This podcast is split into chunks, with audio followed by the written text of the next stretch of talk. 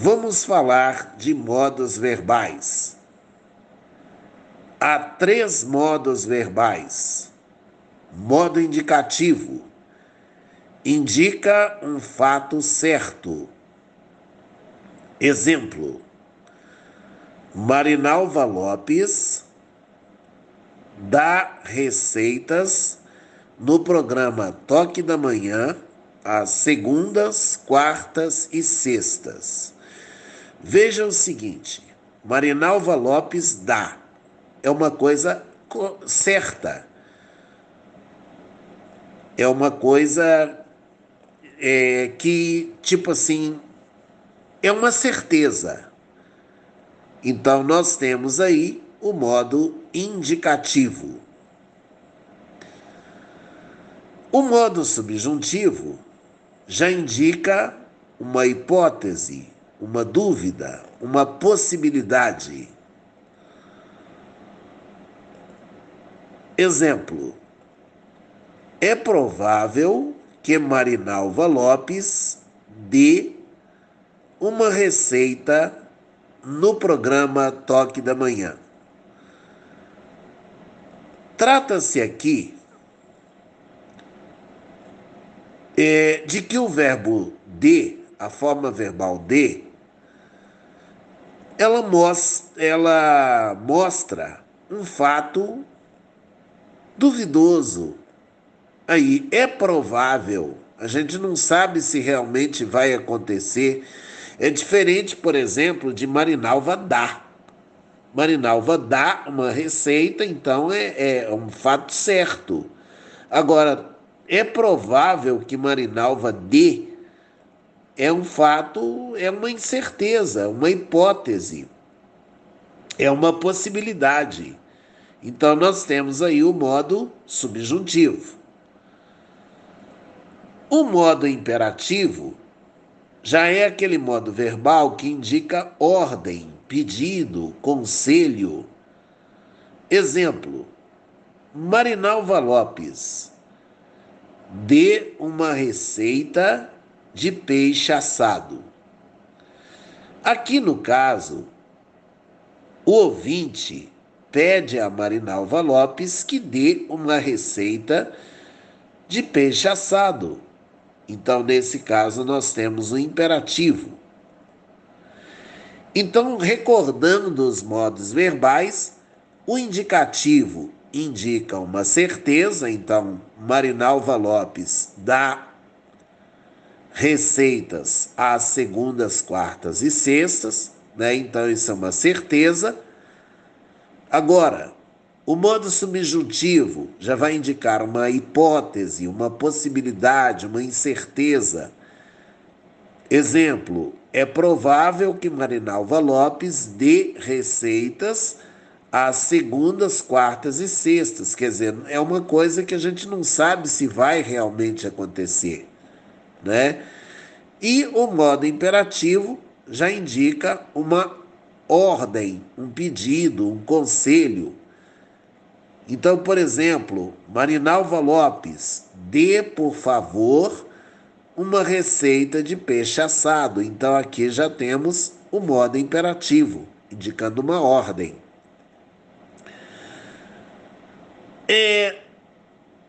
Se você observar as receitas que a Marinalva dá no Toque da Manhã, você vai verificar que ela emprega muito o modo imperativo, que é o modo realmente utilizado dentro das receitas. É o modo de fazer, né? São as instruções para que se faça uma determinada coisa. Observem isso. O Conhecendo a Língua Portuguesa vai ficando por aqui. Continuem ligados na programação das rádios Cultura e 4 Estrelas. Fiquem todos em paz. Amplexos e ósculos.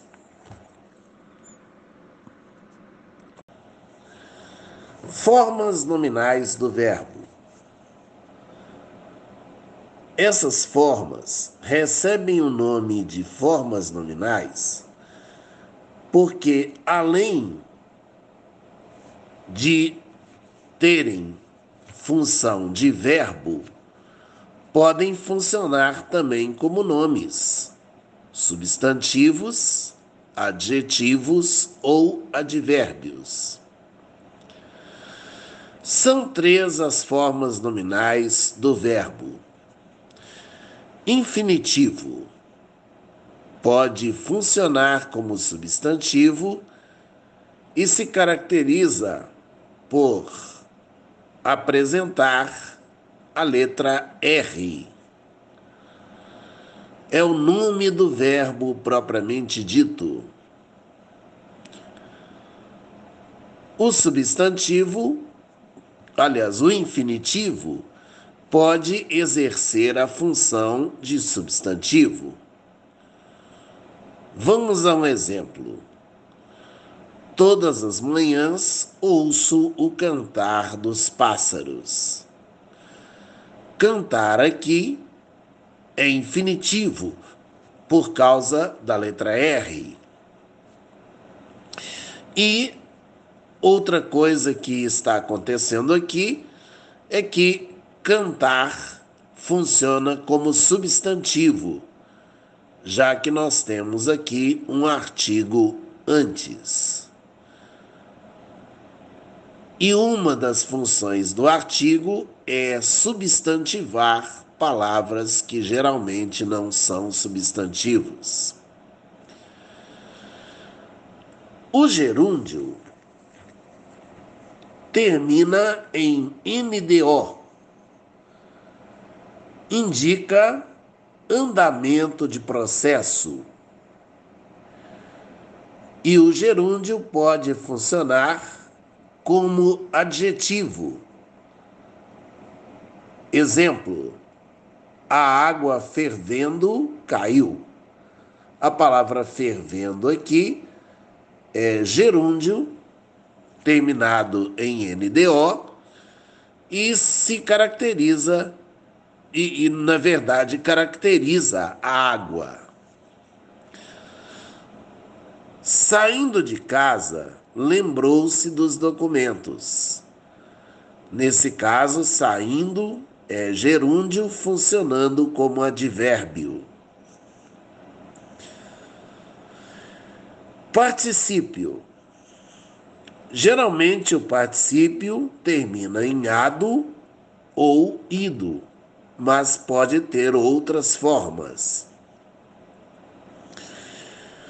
O particípio indica uma ação acabada. E o particípio pode funcionar como adjetivo.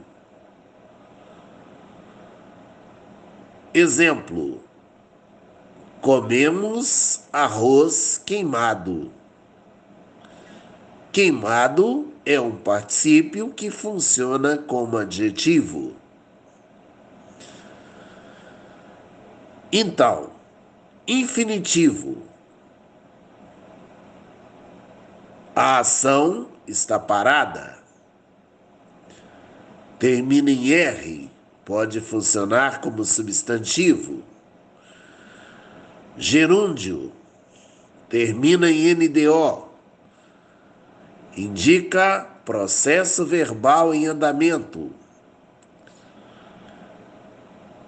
e pode funcionar como adjetivo ou como advérbio. Particípio indica ação acabada e termina geralmente em ado ou ido. E, como disse, pode funcionar como adjetivo. O Conhecendo a Língua Portuguesa fica por aqui. Continuem ligados nas rádios Cultura e 4 Estrelas. Fiquem todos em paz. Amplexos e ósculos.